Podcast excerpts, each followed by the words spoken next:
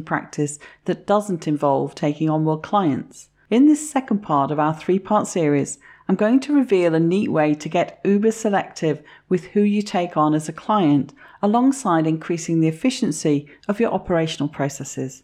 It's called a velvet rope strategy. Can't wait to share this.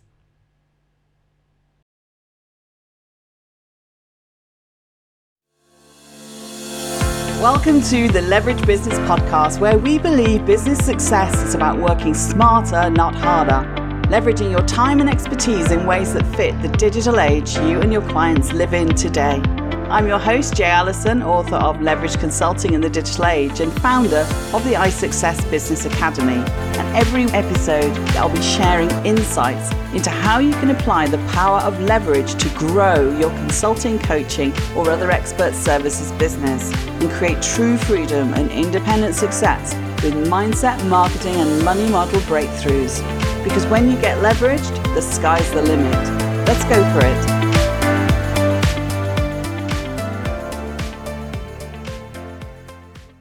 Welcome, my friends.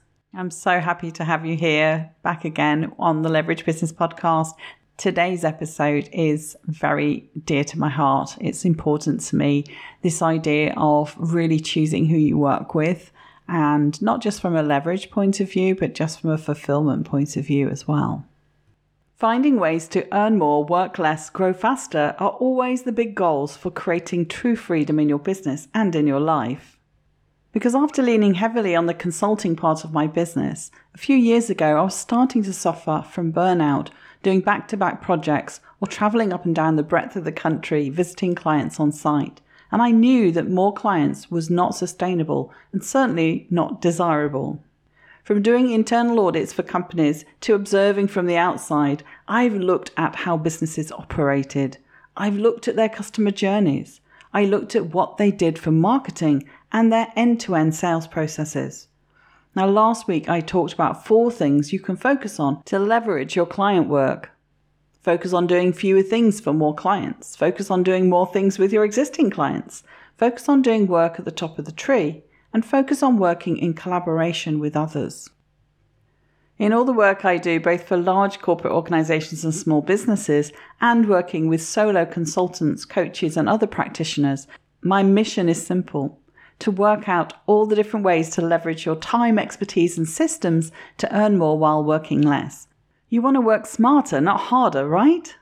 And after all the research I've done and running hundreds of strategy calls and evaluating business processes, I have a few answers for how that can be achieved.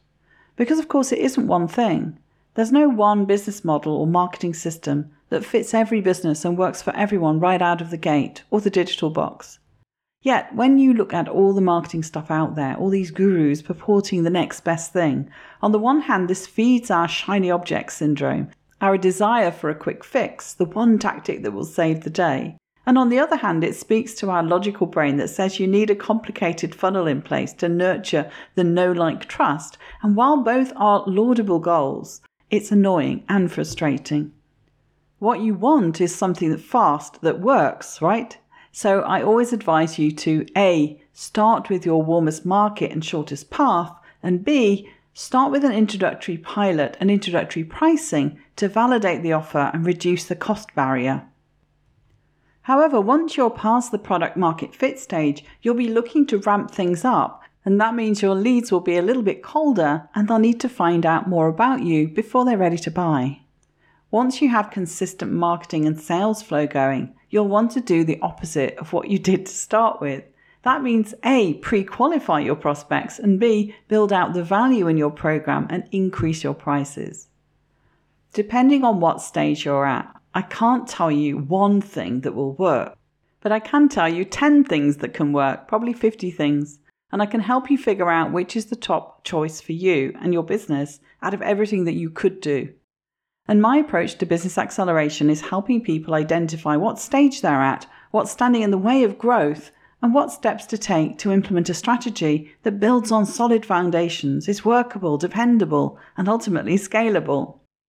And that brings me to the next part we'll dive into in this episode using a velvet rope strategy, which allows you to pre qualify people before they enter and have them feel special For instance, you can put an application process in place to ensure you're only working with high quality clients who respect your values and approach to the work. And that usually means you can increase your fees and start charging what you're worth. As you'll know, velvet ropes are used to control the flow of guests at events, and velvet rope marketing has become an important way to attract better clients using exclusivity. Think about those velvet ropes you see at nightclubs and other party facilities to keep out the riffraff. And from the client's point of view, a velvet rope signifies something's exclusive and special, that it's elite, and that getting past it is a privilege that not everyone gets in. And that's what you want so you avoid the overload and overwhelm of working with clients that vex you and with clients that overstretch you. I've personally been on this pursuit of life balance for a good while. Even though I'm a self confessed workaholic, I love my freedom to choose what, when, and with whom I work. And it's been my mission to help other consultants, coaches, and practice based professionals do the same to drastically raise their revenue while avoiding entrepreneurial burnout and without adding more clients. I've talked before about creating a good business plan for working smarter, not harder, and getting support to implement it and keep you accountable. Now, today I'm going to share with you some questions that help you with business planning, focused on choice, value, and prices, and how this impacts client work in your practice. Let's start with prices and move towards what's often called a velvet rope strategy that helps you say no to the wrong clients who pay you too little and cost you too much. So, first off, let's explore ways of increasing your fees. In my own business, as I'm sure is the case for many of you, I wanted to earn what I was worth and create financial independence. But in the beginning, the only way I thought I could do that was by taking on more clients or increasing my fees. I did both. And as we explored last week, working at the top of the tree and attracting higher fees actually meant fewer clients. Working collaboratively meant fewer hours, which meant I'd immediately leveraged my time, earning the same income for the same or less work, that was the first revelation. So I still wanted to increase my income without increasing my workload. I needed to figure out the how. How could I increase my consulting income without taking on more clients? At first, I had no idea, so I put my fees again. And at this point, I was earning three to four times what other business consultants, coaches, advisors were pulling in. Things became a little patchy, and with fewer clients paying more, my business was more prone to risk if one cancelled or pulled out. So creating a more dependable income became the new success game. I got to researching the whole concept of leverage in business and realized that there were tangible ways to transition to a more scalable model, from traditional consulting hierarchies and systematization to more transformative online one to many offerings. This is where my operational improvement experience came into its own. So we turn next to the second way to velvet rope your business, systematizing your operational processes. Working within and consulting with large corporate organizations, small to medium sized businesses, and solo practitioners has given me a great view of business processes at all sizes of business. Planning procedures, collaboration across functional teams, and hiring and outsourcing. Even for solo professionals, there's often misalignment in how key operations are set up, how they're managed. And yes, even when it's just one person doing everything. With all the various online systems at our disposal these days, it should be easy to get everything streamlined, right? Sadly, it's not. A lot of the time, what we have in place, both systems and processes, tools and teams, has grown organically. We add things on, yet rarely take things away. A big part of the consulting work we do is process review and lean management. And it's not really the kind of thing that you see or hear about in manufacturing plants. What I do is much more working with service based businesses. So our focus is on end to end customer journey, the engage, educate, enroll process I talk about often. You can increase the capacity of a business quite substantially when you document exactly what you do, take a good hard look, and get rid of historical or wasteful elements of a process. We do this across teams to get things aligned and seamless, especially from the customer's point of view and experience. And it's really interesting that when you run a participatory experience of getting people to look at the process collectively, there's a real sense of camaraderie and getting people to understand what, what happens when and why. and to understand how they would work better together. But you can also do it for your own business, which is really useful if you're looking to outsource or hire people to take some of the administrative load off you. Have a look at one or two of your key overarching processes, such as for marketing and sales, how you acquire a new client, how you onboard a client, or for client management, how you monitor a project or evaluate the outcomes. Documenting your standard operating procedures or SOPs is a great way to look under the hood and do a bit of tuning. At a deeper level, you can start looking at the sequence of communication a client gets. We call this the end to end customer experience. It may start with your website or landing page or your social media. When they opt in or book a call, it continues with your email marketing, the follow up for appointments, or when you invite them to events and right through to bookings and payments, onboarding and customer support or client management. Putting some effort into your SOPs ensures accuracy and efficiency. A couple of tips that impact your revenue here are 1. Good customer service and support can be a huge factor in retaining clients. If you've got a VA who helps you in the admin, make sure they understand your standards and give them the proper training, especially if they're client facing. And two, make sure you always take a deposit on booking and have a clear cancellation policy. This way, if someone pulls out, you're not entirely out of pocket or left with a gap in your delivery schedule and income. It's also a way to ensure you attract clients who don't mess you around, both a deterrent and being clear on your policies. And three, think hard about the time you're spending on social media. Although it can be free marketing for your business and you would be missing a trick not to use it, time is money. Keep your hours to specific tasks, promotions, or campaigns so you're very intentional about everything you put out there. And use only those platforms where you're most on brand, in your element, and with your ideal target audience. Let's now move to the third way that you can find leverage and increase your income without increasing your client load. Number three is cutting out unnecessary costs. In a consulting or coaching practice, cutting out unnecessary operating costs can be a huge contributor to increasing your net income. It's important to pay attention to the highest operational costs and reduce the ones that are not vital to your business. So, one would be review and cut unnecessary marketing expenses, as this will impact the profit margins from the income that you do make from the clients you do work with. Small businesses often get their marketing and ad spend very wrong. They either spend too much without much sense of the return on investment, or they don't spend enough as they fail to track well what's working and what to invest more in or stop doing. If you're running ads that aren't converting, time to cut that expense, at least until you work out where the problem lies.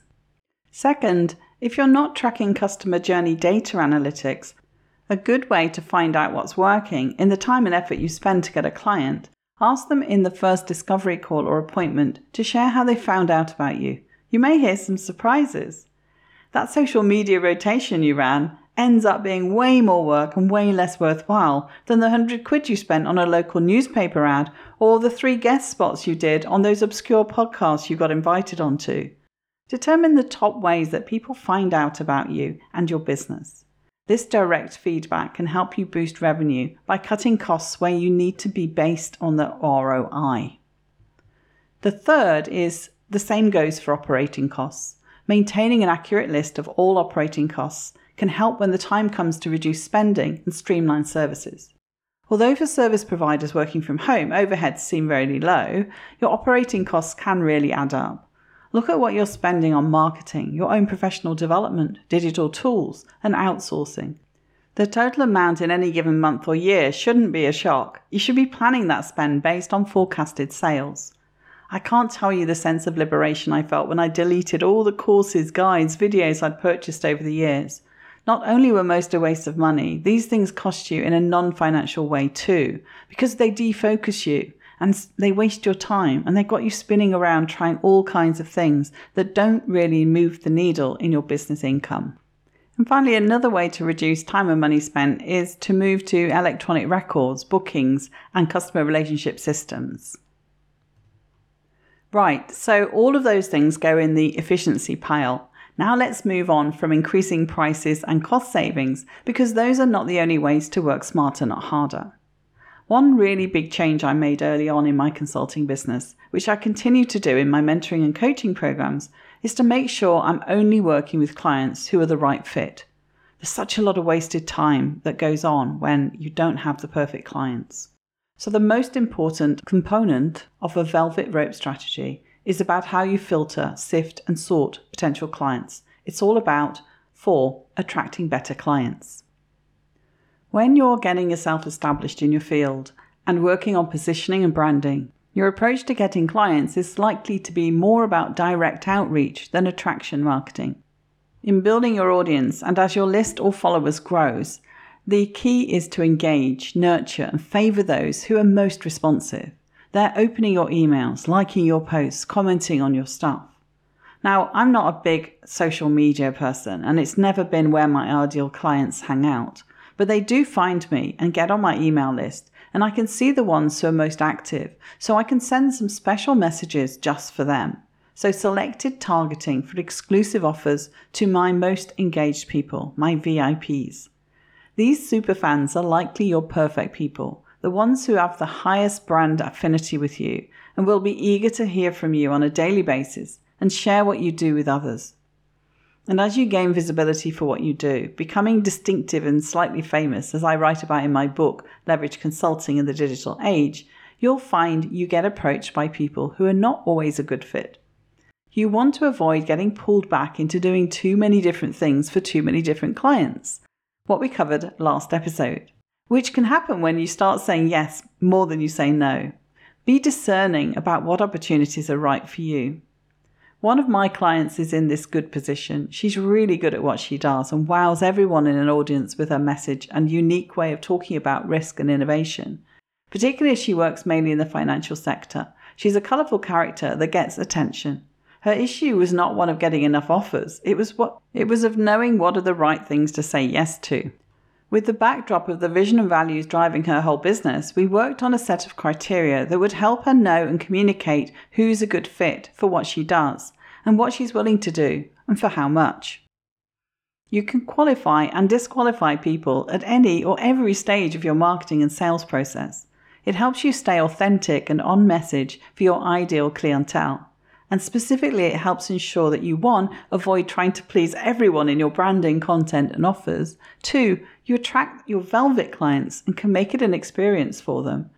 Three, you dump your vexing clients and prune your client list. And four, you identify your mid range clients and dump them or develop them to be more ideally suited to your way of working. The more we show who we are up front, the more obvious it becomes who's the best fit. Many will self select out if we're not for them. And the second stage in this is having an application process. The more in demand you are, the more rigorous this needs to be. Your velvet rope ensures access to you is something your prospects have to qualify for. We are also qualifying people even further down the sales process during the sales conversation. We get a sense of who they are and what they're all about, how they think, how they express their feelings.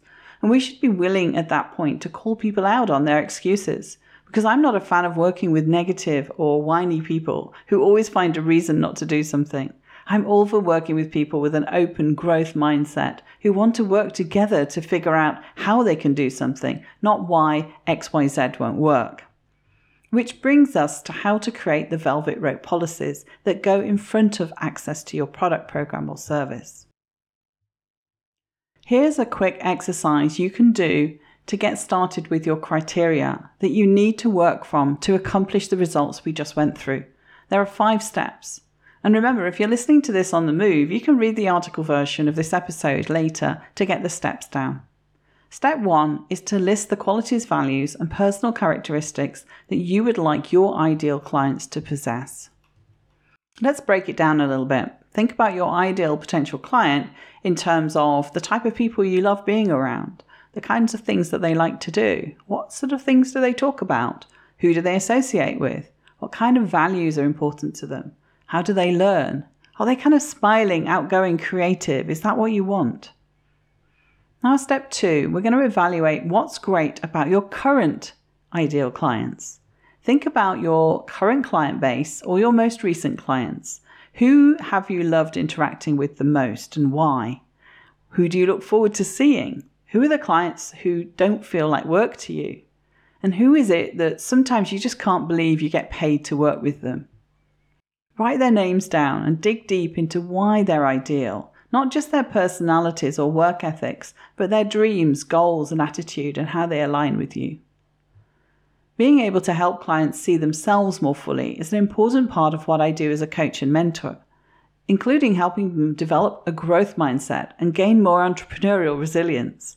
I screen for folks who are willing to change their perspective, who are open to learning, because I always let them know I'm known for being very open, honest, and no nonsense.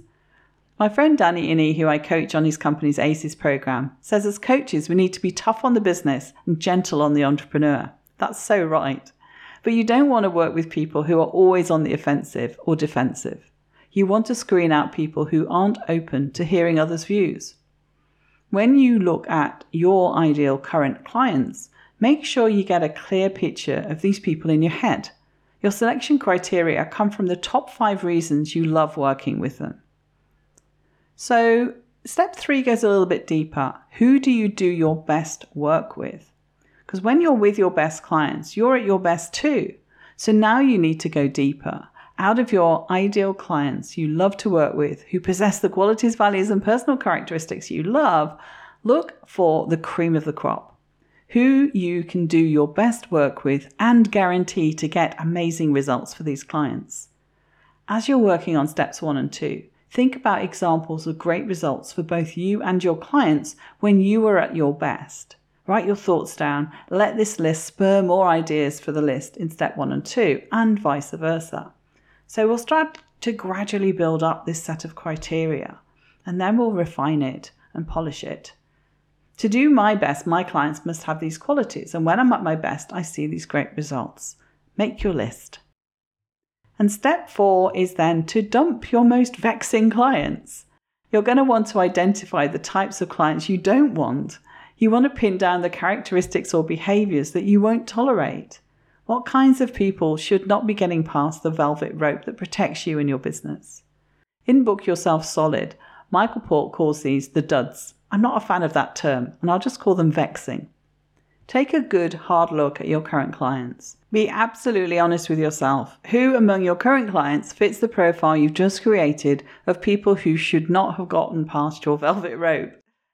Are you willing to fire these more vexing clients? It's a bold action and requires courage, but it's incredibly empowering and enabling too, a big reward for a moment of awkwardness. The feeling of pride and boundaries will motivate you to continue pruning your client base until the less than ideal clients have all been eliminated. Now, look, if you don't have clients yet, you can start your velvet rope strategy from a clean slate. To create your criteria, think about co workers, friends, or even service providers that you've worked with in the past. And if you have clients and all of them are vexing and you can't fire them all, just start by easing just one of them out first. See how it feels and move forward from there. So here's the next exercise you can do. Step five. That's to divide your clients into vexing or velvet clients.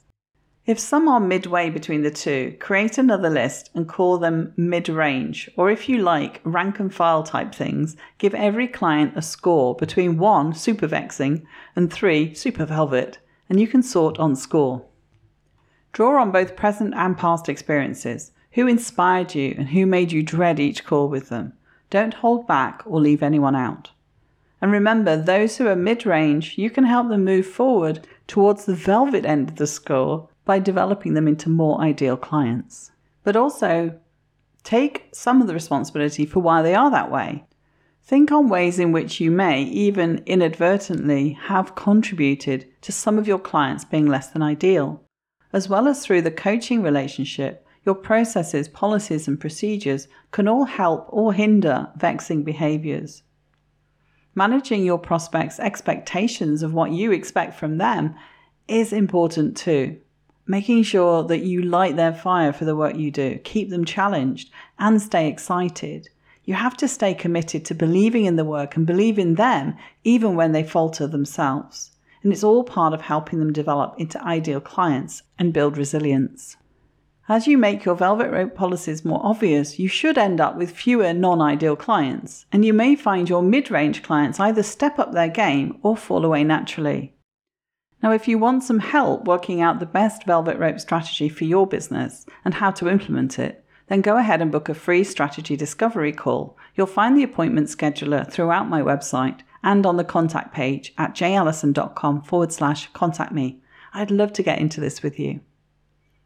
What's super important here is that when you're fully clear about your standards of presence, when you fully demonstrate your values and your views, you'll naturally attract and draw to yourself those you're best suited to work with, and you'll push away those you're not meant to work with.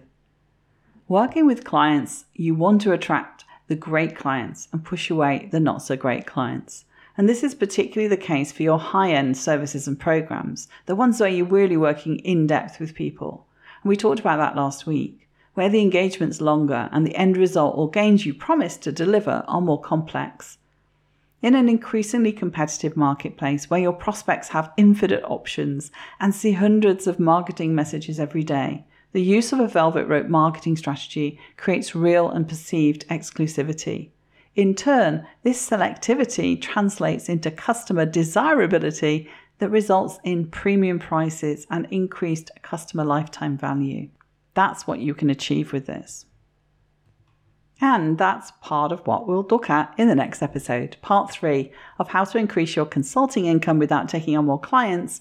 We'll look at scalable delivery that feels bespoke, where we'll be getting into how to achieve that important balance of profitability, scalability, and sustainability. So I'll see you next time. Ciao, ciao for now. Thank you for listening to the Leverage Business Podcast. Want to create leverage in your business? Did this episode provide some insights and ideas to be thinking through? If so, subscribe so you get alerts when the next one's released. If you want to learn more or would like help and support with building a leveraged business that achieves true freedom for you, then head over to jayallyson.com forward slash podcast to find all the resources and links that go with this show on my website and to join our iSuccess community. And if you're enjoying our content, it would be great if you could pop into Apple Podcasts or the app you listen from and leave me a rating and review. Everyone makes a difference to improving our rankings. So thank you if you've done that already. I appreciate you. So, hey, that's it. Thank you for listening. I hope you've loved this episode and have some great takeaways to be thinking through.